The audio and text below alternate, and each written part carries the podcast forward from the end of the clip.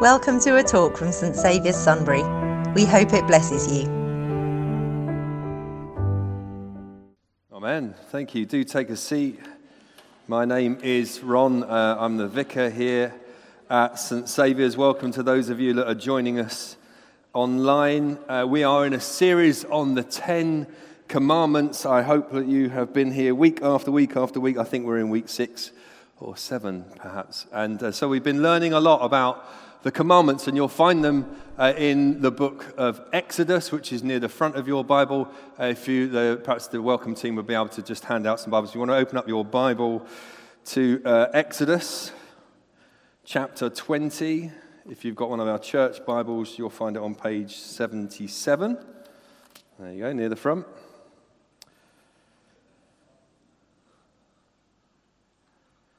And God spoke all of these words I am the Lord your God, who brought you out of Egypt, out of the land of slavery. You shall have no other gods before me. You shall not make for yourself an image in the form of anything in heaven above, or on the earth below, beneath, or in the waters below. You shall not bow down to them or worship them. For I, the Lord your God, am a jealous God, punishing the children for the sin of the parents to the third and fourth generation of those who hate me, but showing love to a thousand generations of those who love me and keep my commandments.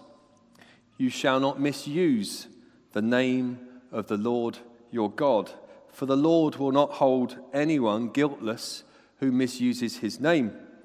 Remember the Sabbath day by keeping it holy. Six days you shall labor and do all your work but the seventh day is a Sabbath to the Lord your God. On it you shall not do any work, neither you, nor your son or daughter, nor your male or female servants, nor your animals, nor any foreigner residing in your towns. For in six days the Lord made the heavens and the earth, the sea, and all that is in them. But he rested on the seventh day. Therefore the Lord blessed the Sabbath day and made it holy. Honor your father and your mother, so that you may live long in the land the Lord your God is giving you. You shall not murder. You shall not commit adultery. You shall not steal. You shall not give false testimony against your neighbor. You shall not covet your neighbor's house. You shall not covet your neighbor's wife or his male or female servant, his ox or donkey, or anything that belongs to your neighbor. Uh, I'm going to give you an image. If you can imagine that there is a, a, a rope circle surrounding me at the moment, and I'm right in the middle of that rope circle. Uh, and in there is, uh, I'm standing right in, in the blessing of God. I'm standing right in the fullness of God, of all that He intended for you and for I. And I'm in that position of receiving from Him whilst I stay here in this circle. Um, and if you've been with me over the last few weeks, you'll realize that many of us uh, we come up to a circle, and there's the edge of the circle, a boundary marker, if you like, and it says in God's word, don't lie. And then over here, we come to this boundary marker, and it says, don't steal. And then over here, it says, don't covet your neighbor's wife. And over here, it says, honor your father and mother. And over here, remember to rest, to worship me and so God's put all these boundary markers out for us. And we can enjoy life inside the circle. It's a beautiful life. It's a wonderful life. Come and join me. I urge you. And uh, what we do as human beings is, is we like to go up to the edge of the circle and often push the boundaries a bit. And more often than not, in fact, actually, do not lie, we step over the boundary. And actually, we often go so far it's like it's in the distance. And we come up to the other boundary and it says, don't steal, and we just push the envelope a little bit, tax returns or whatever else it might be that you kind of want to dodge. Uh, and we just tiptoe over it. It'll be all right if I just step a little bit over it, it'll be fine. And, the, and do not covet, and we come up to the, the boundary, do not covet, and we kind of come and we teeter, and then and actually, what happens is, more often than not, we fall off the edge and we cross the boundary and we miss out on all of the life that God is offering us. And we come to a place of death. which is where sin happens, a place of death where we're cut off from God because of what we do, because we walk away from God and God's goodness and God's fullness. And these boundary markers, and by the grace of God, of course, I can ascend the steps again because of the resurrection of Jesus Christ and because I believe in the name of Jesus, that Jesus has the power over death and sin, that I can rise these steps again and enter the life that God has for me, the fullness of life that He has on offer for me. So, what is in a name this morning? Oh my God, for Jesus Christ's sake. What is in a name? One of the first questions that uh, you get asked if you've got a little bubba with you and you're out and about and you're patrolling the streets is uh, very sensitively, what's their name? You know, it's a mistake if you go, what's his name or what's her name? You might get a slap from the parent. What's their name? We got asked as we were pushing our son around this little village in North Devon. Yeah, we, so we just returned home uh, post cesarean. The first person to come up to us as we're quite happily moving from car to house, I would describe her as a biddy. You will understand what I mean. And she looked in. What's his name? That's a good start. What's his name? Woody. What's his name? Woody. That's not a real name. What's his middle name? Jacob. That's better. I'll call him Jacob. It, no, it wasn't. It was worldly. You know, to, to know someone by name is a good first step towards knowing them. And names are really important. If you can remember someone's name, and it's hard here, we've got a lot of names to remember. If you can remember someone's name, they, they feel important. They feel loved. They feel like they belong, like you're connected. And that's really important. And if you forget someone's name, actually, especially when you're supposed to remember, like if it's your wife or something, that can be really, really awkward. Isn't that right, Bill? Yes. Yeah. You know, we, we associate, you can, you can trust a stand up comic to be able to respond straight away. And we associate certain things with certain people's names. So if you just imagine your old headmaster, you're back at school, and for me it would have been the PE teacher, Mr. Carruthers, strikes terror into my bones even as I say the name. But you can say someone's name and it will conjure up incredible things. Uh, you know, we can think about people from history. I could name people's names, and you will recoil in horror at the name of something like Hitler. And we will know what a moral monster he was. And I wonder, in your name, with your name, my name is Ronald, what will they say about your name when they're giving your eulogy? What are people going to remember about Jane, about Ian, about Luke? About Kath, about Peter, about Colin? What are they going to say about you and your name? So, my name, Ronald, Ronald McDonald, Ron crossed the ball, you know, all those things. Ha ha ha. Very funny. Um, but I had a, basically, the reason why I ended up with the name Ronald is because it's my father's name. I am the fourth of uh, four boys and we had uh, Stephen, Derek, and Terry. And my father's mother looked at my mother at the point where she was pregnant and said, This one you are naming after my son. And so I ended up with my dad's name, uh, Ronald. But I also, because it caused problems at tea time, you know, whatever else, calling out the name in the house. We would both come running, of course, because my mother was so authoritative. Um, for those of you who are guests today, my mum sat somewhere near the front. Um, so I got a nickname, and I'm about to tell you after four years what my nickname is. My family nickname. Uh, one person repeated it at half time. I allowed that to happen. The second person no longer exists in the church. but my nickname, if you want to use it, is Doody. Doody, I, am sure that was a staff member who laughed a little bit too loudly for, for my liking.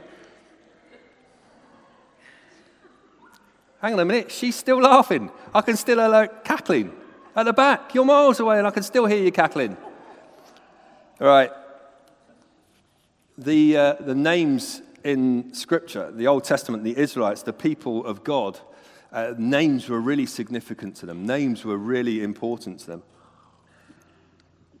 They would give their children names which really meant something. And they would say, they would believe that the name of God was so sacred. If you look at your passage there, you'll see the name of God actually is written in uh, capitals L O R D. It's when they would say Yahweh, Y W H W. I'll quite happily explain a little bit more, but the service leader's already told me I overran the first one, so I haven't got time to explain it. But this is Lord, Yahweh. When the scribes, when they wrote this down, it was so sacred, the name, they would throw their pen away after they had written that name. They actually got to a point where they would no longer say the name Yahweh because it was so sacred. So the name of God is sacred, and the name of God represents the nature of God. So to dishonor his name dishonors him. To dishonor the name of God is to dishonor him.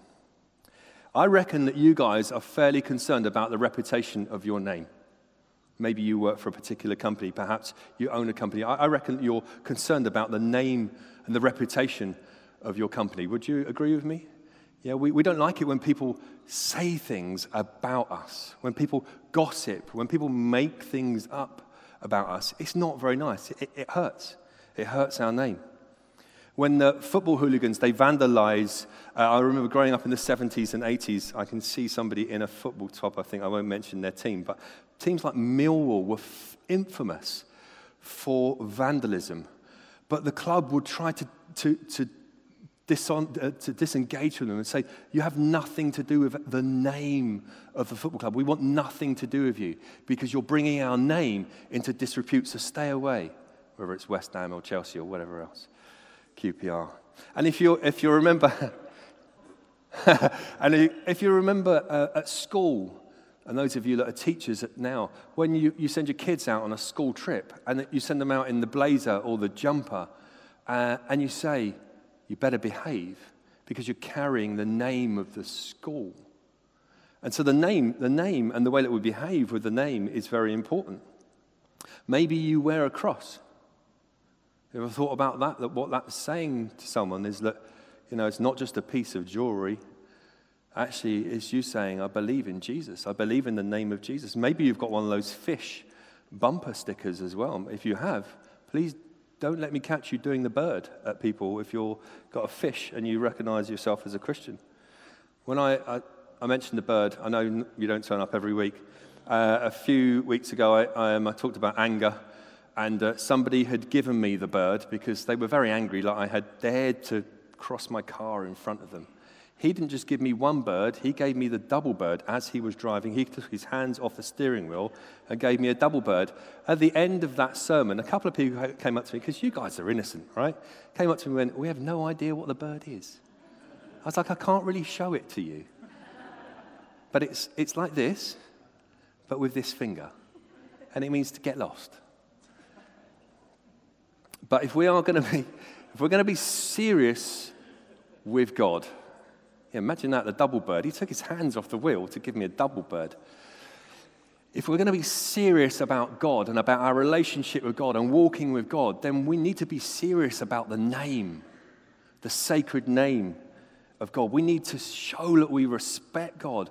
And in here, in this tradition, if you're, if you're uh, new, if you're a guest, a visitor, we're quite relaxed in here we're quite informal. It's, it's why I wear what I do. I'm kind of reflecting you guys a little bit. We're relaxed, we're informal about our relationship. We, we know that, that God is our friend. We know that God is really close. But God is also awesome. God is also transcendent. He's also magnificent. He's also almighty. He's also the creator, the one who flung the stars into space. He's omnipotent. He's omnipresent. He's also that God as well as our friend. And so, if we're going to be serious, we need to respect him. The third commandment says this do not misuse the name of the Lord your God. The Lord will not let you go unpunished if you misuse his name. Exodus 20, verse 7. So, how do, we, how do we get to a stage where we actually misuse his name? Well, I think when we use it to insult. The Oxford Dictionary, the first entry under the name Jesus, is an exclamation of surprise or dismay. And secondly, the name of the founder of the Christian religion. In other words, Jesus is first to be understood as a common expletive over and above the founder of Christianity. How have we got to that stage? How have we allowed our culture to tell us that about the powerful name of our God? We become name, numb, uh, and often we don't realize just how indiscriminate we are about the use of this holy name. My Lord is used as an exclamation. Oh my God as an expression of surprise or of sexual delight.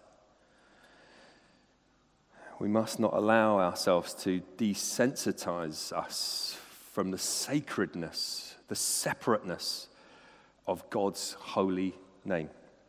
And my wife's name is Ro. Uh, this week I'm not calling you my ox, which is, oh, I did it again, didn't I? And Ro is the name of someone who I love very much. If you bring Ro's name into disrepute, if you harm her name, it will harm me, it will hurt me. The best way to hurt me, in fact, is actually to, to hurt my wife. And in the same way, it should concern us when, when we hear, when we use God's name in a very callous way. You know, someone cuts you up in the traffic, for heaven's sake, and you give them the double bird. And then you miss the train. Jesus Christ, I'm going to be late to work. George is getting married. Good God, George, seriously? It's, your child spills their drink, and you're like, for God's sake, you stupid child. You know, God never intended his name to be used as a cliche or as an exclamation or as a swear word. You know, uh, let's just say, I mean, I'm, off, I'm, uh, I'm out in my workshop. You got a man shed? Anyone got a man shed? Yeah. I know he's got a man shed. I know that. Uh, he's out in his man shed. He's hammering away, making something or other beautiful for you. And then all of a sudden, the hammer misses the nail and hits his thumb, and he goes, Oh, Muhammad. Doesn't happen, does it? Or indeed, you're in the coffee shop, you're queuing up, and uh, you've got your coffee in your hand, and someone nudges into you, and you spill your coffee, and you go, Oh, Buddha. It doesn't happen, does it? Yeah. If we don't use it for Muhammad and we don't use it for Buddha, why on earth are we using it for God's name? Why on earth do we take Jesus' name in vain like that? It's not good. It's not good. Whew. When we use God's name frivolously, we dishonor God and we display irreverence to the Almighty. So, my suggestion would be not to use God's name to insult. How do we then take God's name seriously? The name of God seriously? Well, I would say be selective with your words. Watch what you say. Don't just watch what you're saying when you're swearing as the words come out of your mouth. And it, as you swear and as you, you use God's name in vain, it, it comes out and you look at it and go, that is ugly. That is dirt. I don't like that. Get it back in.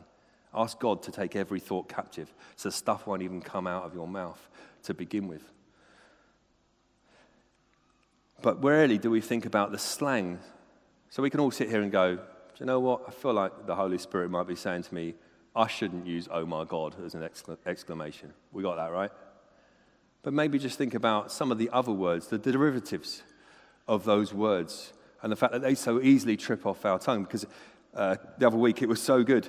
Uh, you shall not commit murder. We're all going, yippee, yippee. I can keep that one. I can do that one, Ron. Uh, but when we strip it back, and Jesus says, What about your anger and what comes out of your mouth and your actions? And you go, Nailed it.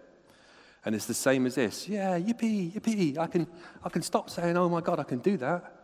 But what about all the other references that we use for crying out loud? You know where that comes from? For Christ's sake, for Christ, for crying out loud. What about damn? Damn it. You know what damn it means? Send it off to eternal hell. And you going to speak that over your children? God damn you, child. Really? And uh, experts, word experts tell us that words like uh, God became golly, by gum, and gosh. You use those words, it's just the same. There is no escaping it, it's just the same. Yeah, we don't mean anything by that, Ron. Well, that is the point, people. That is the point. You don't mean anything by it. Yeah, his name is so serious and so sacred. We should mean something when we say the name of Jesus Christ or God. It should mean something, it carries a weight. God's name is too holy to mean anything else.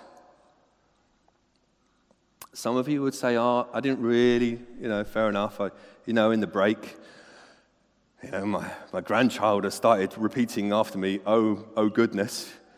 Wow, I hadn't really thought about the weight of it. You know, some of you will go, Well, I didn't really know, but now you do. Now you do. Constantly, constantly, you will be bombarded with profanity. The same as I want to reminisce, I want to go back to the good old days. I'm old enough now as I approach 50 to be able to say that. Uh, the days when there was a watershed, the days when you knew you could sit your kid in front of the television on the three channels that we had, and no, that nothing was going to come in that was swearing, there was no swearing, there was no nudity, nothing was going to come in. And now we are just bombarded on social media and films and books of profanity. And, and it comes in. We come up to the edge. We know that God's driven, drawn these boundaries out, and here's this fullness of life. Come and stand in the center, my child, and receive from me. And we go to the edge because we're bombarded. And we teeter on the edge, and then we fall over the edge. And it just comes in. And I, and I think it's because we compromise, because we compromise who we are, we compromise what we believe. We're too afraid to say, Can you not use that word, please? Remember, at a football match, QPR is my team. Yes, you can feel sorry for me and give me prayer ministry afterwards. Um, I'm sat there with, with Woody, Woody Jacob, my son, and he's well, eight, I suppose. And um, yeah, when we became Christians, God was working on us. He was dealing with the, the potty mouth that I had and the anger issue, the angry young man that I was. He's still working on me in all these different ways. Um, was sat in, in QPR, and this guy, his passion was great. But every single second word was F this, C that, P this. And I leant forward and I said, Look, mate, I love your, and I was taking a risk. You know, I love your passion. Could you just be as passionate, but without all of the swear words that my son has never, has, has never heard up until that point? But it takes something to say, actually, do you know what? I don't like that. I don't think it's good. And I challenge you this week, because you're going to hear it. Because as I've been listening, as I've been pre- preparing for the sermon, people use the name of Jesus. You scared the bejesus out of me. They use it all the time. They'll use it at your work, they'll use it at your college. So I challenge you to challenge them. And we're too compromising. We say, oh, it just doesn't bother me. It's, it just, I just, it's too much. It bothers God. It bothers God. It bothers God so much that in the Old Testament, it was worthy of the death penalty. You'll find that in Leviticus 24 16. Enjoy Leviticus, it's a great read. Know, it's not going to happen today. You're not going to get the death penalty. You're not going to get the death penalty, except that here is life and here is the edge. Do not misuse my name. Do not take my name in vain, and you will fall over into death. So be selective with your words and be sincere in your actions. Be sincere. Make sure that your life actually matches what you believe. Belong, believe, behave. I was once told that that was so important that you began to belong. Do you guys belong here? Thank you. Well, I know sometimes I'm hitting you with a great big stick, right? It's what it feels like. It's what it feels like up here. Sometimes I'm hitting you with a stick. I'm going to offer you a carrot at the end. You guys belong, right? Thank you. You belong. And when you feel, if you're a guest or a visitor here, I pray that you'll be able to find a home in God's house. And if this is the right house for you, that will be wonderful. You will find a place of belonging. All, everyone is welcome. All you guys here and everyone out there are all welcome. Then, after you've been belonging for a while, you might start to believe. You might begin to believe. This is if you're new to faith, you weren't brought up in a Christian home. Do you guys believe? Okay. And then the last part of the jigsaw, we get told, is that once you feel, find a place of belonging and you start believing, you might start behaving. So, when are you guys actually going to start behaving?